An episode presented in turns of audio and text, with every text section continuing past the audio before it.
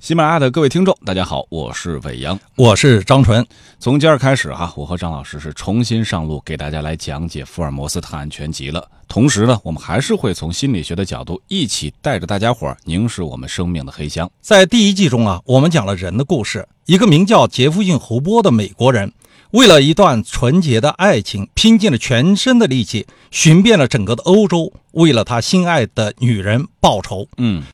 在第二季中呢，我们讲了钱的故事，围绕着印度安达曼群岛的阿格拉宝物，一群人啊勾心斗角，最后都死无葬身之地。在这一季中啊，我们将讲述狗的故事。哎，前面讲的是人啊，感情。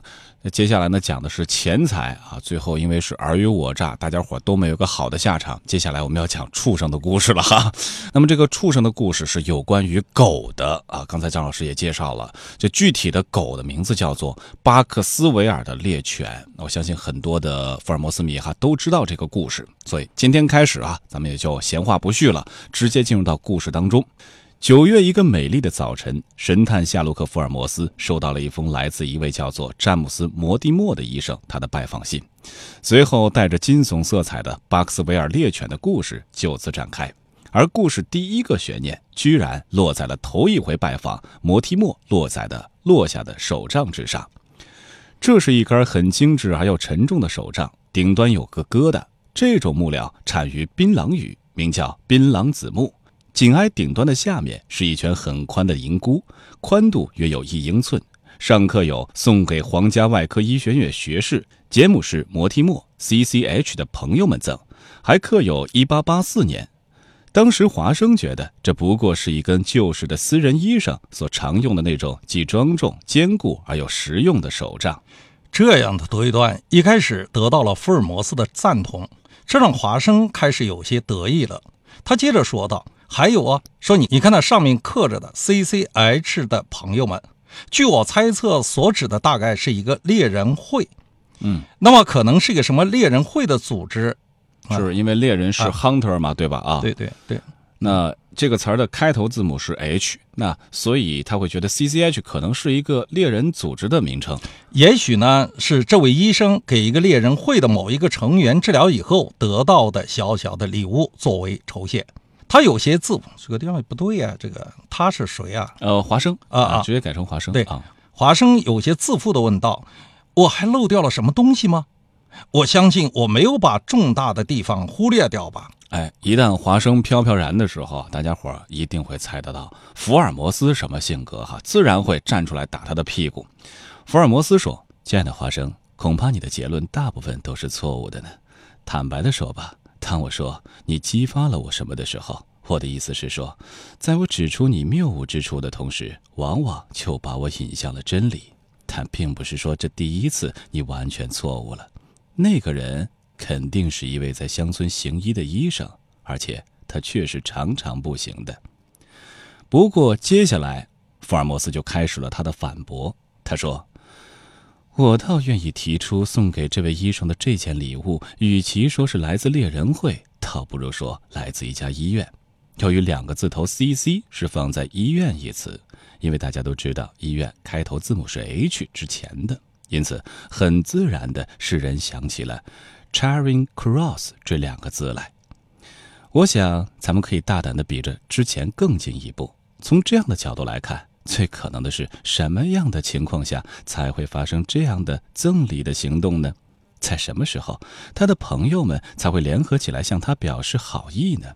显然是在摩提莫为了自行开业而离开医院的时候。我们相信他曾从一家城市医院转到乡村去行医。那么，咱们下结论说这礼物是在这个转换的档口送的，不算过分吧？现在你可以看得出来。他不会是主治医师，因为只有当一个人在伦敦行医已经有了相当名望的时候，才能够拥有这样的地位，而这样的一个人就不会前往乡村去了。那么，他究竟是做什么的呢？如果说他是在医院里工作，而又不算在主要医师之列，那么他就只可能是个住院外科医生或者住院内科医生，地位稍稍高于医学院最高年级的学生。而他是在五年以前离开的，日期刻在手账上。因此你的那位严肃的中年的医生就化为乌有了。亲爱的花生，可是这里出现了一位年轻人，不到三十岁，和蔼可亲，安于现状，马马虎虎。他还有一只心爱的狗，呃，我可以大略把它形容成比狸犬大，比藏獒小。这两个人一路的讨论，哈，咱们这期的第一个心理学问题也就随之产生了。那幽默大师马克吐温曾经说过，哈，服饰装备可以建造一个人。一个不修边幅的人，他可能对于人群来说是没有影响力的。狄更斯也曾经说过，无论你做什么，都要注重你的仪表。那么，我们今天的开场故事是以手杖为引子的。手杖作为衣服的一种配饰，到底它能代表什么呢？接下来时间哈，我们来听听张老师对于服饰心理学又有怎样的解读。其实，在讲服饰心理学之前，我想先从进化心理学的角度来讲手杖。嗯，手杖呢，其实是权杖，在母系社会不存在权杖本身的问题。嗯，为什么呢？因为权杖是什么？权杖是男人的性象征。嗯，那么后来进入男权社会以后，一个伟大的男人，一个部族的领袖，他。有权利和部族中所有的女人交配，并且生孩子。是您说到这个话题的时候，我还想到了狼群也是这样，头狼拥有和所有母狼交配的权利啊。对，我们看到了在上古神话，包括古希腊的神话《伊利亚特》和《奥德修》里面，那一个伟大的神。它往往具有非凡的性能力，是，所以我们说呢，这个手杖本身呢，它实际上是一个性的象征，男性的象征。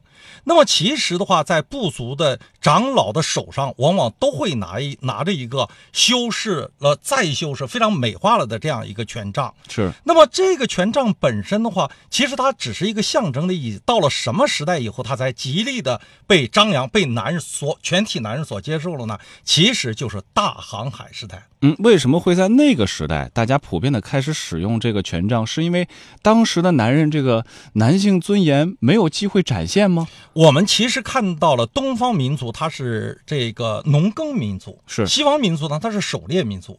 作为狩猎民族，它的这种攻击性、它的扩张性是实际上是很强的。嗯，那么他们是海洋民族，所以到了中世纪以后，尤其到了英国资产阶级民主革命的前后。那他这个大航海时代即将来临了，所以呢，他们这些男人们开始到全世界各地去彰显自己的权利了，所以男人的这个象征再次的被人提起。啊，是不是可以这么理解啊？就是当时大航海时代前后这段时间，像英国这样的海洋国家啊，这个男人们突然之间有了钱了啊，也要展现出自己的魅力了，觉得光有钱还不够，我得要露在外边，让所有人都能看得见。所以我需要有个权杖，对，这其实是男人的权利的延伸部分啊。那男人呢，在西方其实有两个延伸部分，嗯一个呢是他的文明棍儿，我们刚正正正在讲到的，还有一个是什么呢？大家可能没有想到的是胳肢窝里面的一条毛巾，还有一条我们看到胳肢窝的毛巾，夹在胳肢窝的毛巾啊。那么这个权杖是显性的。权力的象征，嗯，那么各家窝里毛巾实际上是隐性的象征，它象征什么呢？我们看到了在欧洲宫廷里面，大家在一起跳舞啊，这个绅士和侍女们在一起跳跳舞的过程之中，当这个华尔兹跳到了嗯一对男士面对一对女士的时候，这个时候男人们贵族们会从自己胳家窝里面拉出一条毛巾，充满着狐臭的毛巾，然后在女孩的脸上晃上一晃。这西方的侍女一闻到那种狐臭味立即就软了。那它其实也是一个什么呢？也是一个性的象征。是张老师，什么时候我们来说说气味心理学吧？那个时代的人为什么对于狐臭这种味儿会觉得有征服欲呢？那这是每个民族它不一样的啊。好啊，我们今天就暂时点到为止。刚才说的是权杖或者说是手杖哈，它从进化心理学上来说，为什么会发展到福尔摩斯那个时代到了一个高峰？那最关键的还是在于服饰搭配这个领域啊，到底可以彰显我们怎样的性格心理啊？比如说，有一些人喜欢穿的比较体面，有一些人喜欢穿的比较随便啊，这里头的区别是怎么样的？能看出？他有怎样的个性特色呢？哎，你看，非常有意思的现象，年轻的小朋友是不在乎穿的，嗯，那光屁股是吗？对，他怎么都可以，他穿什么都好看。嗯那他更多的是展展现自己的个性，他不通过服装来增加自己的权重。嗯，那比如像自己的身份的象征啊等等，他不在乎名牌之类都不在乎。但相反是什么呢？到了老头老太古里古怪的这个年龄，你会看到跳广场舞的老太太，你会看到在旅游的过程中，在游船上，一个年龄大一点的老太太能够随身带二十几条那个叫什么？叫叫围巾，二十几条围巾，不断的变换各种姿势，我这个挽在脖子上，披在肩膀上，拿在手上，还有迎风飘扬，各种姿势。缺乏人关注啊！对他就是因为什么呢？在我们看起来，在一个人阳气升腾的过程之中，他往往喜欢服装，可能喜欢比较素雅的，喜欢比较素雅的。那么到了年龄大的时候，因为价值感降低了，他就喜欢鲜艳的。也就是说，人的所有的行为都源于他内心的动力。当一个人感觉到自卑了，他往往会通过服装来彰显自己的存在。嗯，那比如讲，我有一段时间我就很喜欢穿西装。人家就问：“哎呀，说张老师，天气这么热，做个电台的节目啊，你也穿西装来了？是啊，我说为了人模狗样的就上了电台的直播间，是为了什么呢？为了体现对你们的尊重。那我自己也喜欢穿西装，为什么喜欢穿西装呢？因为我自卑。哎，这话我不太认同啊。我个人觉得，不同的场合可能适合不同的穿衣打扮啊。当然，尊重是基础，对吧？但是。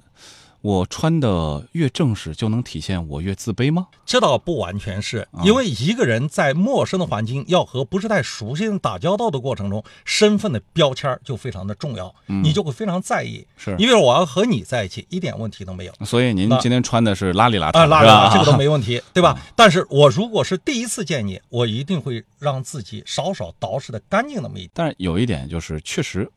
到年纪大了之后，往往会选择那些相对鲜艳、引人注目的服装。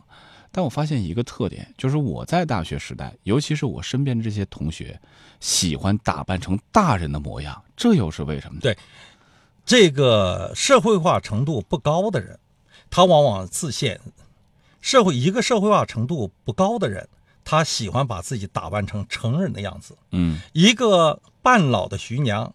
他希望自己打扮成一个小姑娘的样子，嗯，一个抑郁症患者，他希望打扮的鲜艳一点，缺什么补什么。对，一个焦虑症患者，你让他要穿一个大红大绿，基本上就疯了。哦啊，所以他还是呢，就是说人的所有的行为，它是源于他内心的动力。另外一个呢，人有自愈治疗的能力，就像刚才我们说到的老大妈一样，因为年龄大了，社会价值感低了，所以他必须用这种方式来彰显自己的存在。是啊，我们从一根手杖说起，先说了手杖，它可能从进化心理学上来说存在的一个发展过程。接下来呢，张老师也介绍了一下我们的服饰搭配哈，可能也能体现每个人心理上的一些特点。那么，从一根手杖开始，呃，华生和福尔摩斯是开始了故事当中的各种脑补。那接下来这一期的线索人物詹姆士·摩提莫医生该出场了。啊看看到底是谁猜对了。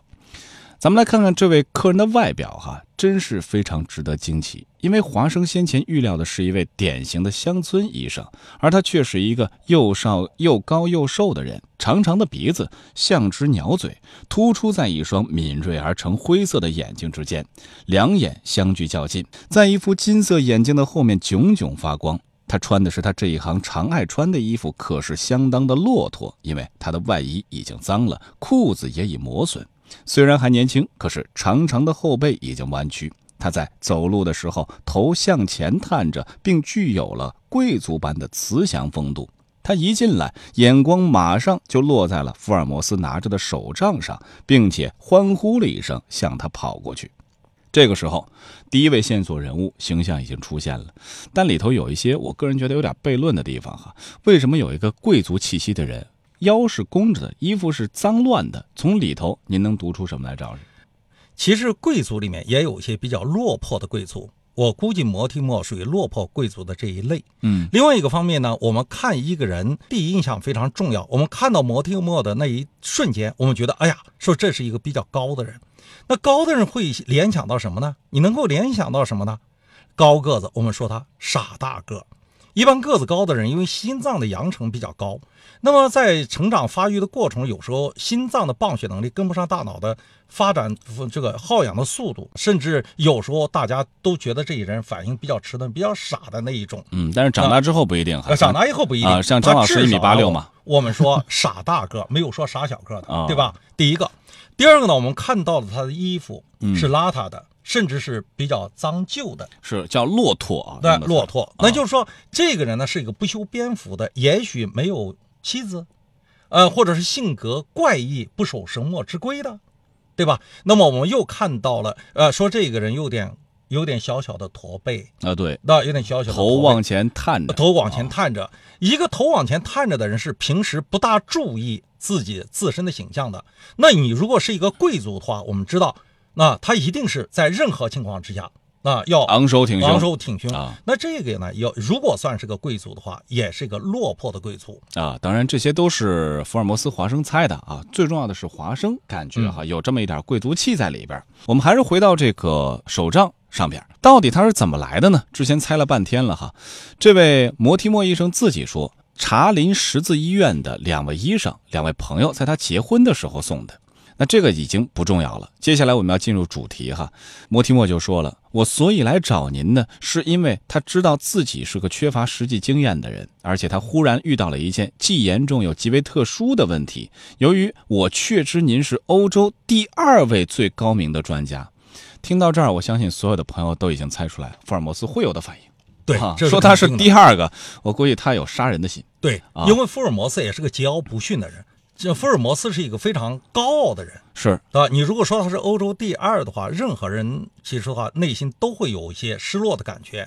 但是话又讲回来，摩提莫为什么在福尔摩斯的跟前要说他是世界，他是欧洲第二呢？嗯，这也说明，就说情商并不是太高。哎，是不是会有激将法的可能性啊？比如说我找一个人办事儿啊，他一开始不是特别的理睬我，但是我就想用激将法激他一下，啊、激发他的这种斗志，最后他来帮我了。这个是完全不可能的。嗯所谓的激将法是在知己知彼那种状态之下。嗯我如果不了解你的性格，我用激将法，那激不好的话就激毛了。嗯那他只有什么呢？只有了解了对方，我知道对方那最吃哪一套，我才能使用什么样的方法，啊，对不对？啊你这贸然的使用激将法，我觉得这个肯定不妥。是，而且摩提莫确实有一件非常棘手的事情要去办哈，贸然使用这样的方式方法，可能让他后面的事情找不到帮手了。我们来看看他是怎么来解释自己这样的说法的。他说：“先生，我是说。”就具有精确的科学头脑的人来说，呃，可是就对事物的实际经验来说，众所周知的，您是独一无二的。我相信先生，我并没有在无意之中想要呃伤害您。其实摩提莫的意思非常的明确哈，他觉得从科学性的头脑而言，可能福尔摩斯不是第一位的，对吧？但是从实际的经验来说的话，福尔摩斯还真的应该排欧洲第一，所以他循着这个味儿就来了。嗯啊，那到这儿呢，其实我们就已经把故事的引子抛了出来，故事的第一位线索人物摩提莫的形象也越来越栩栩如生了。接下来他会拿出自己口袋里的一篇手稿，展开巴克斯维尔猎犬的传说。那这个传说到底是怎么样的？又会有着怎样的神奇色彩呢？还是那句话，咱们听下回分解。喜欢我们的节目，也记得在喜马拉雅上订阅《凝视生命的黑箱：福尔摩斯探案集》第一季，关注我和张春老师为各位解读的心理福尔摩斯的故事。咱们下期再会。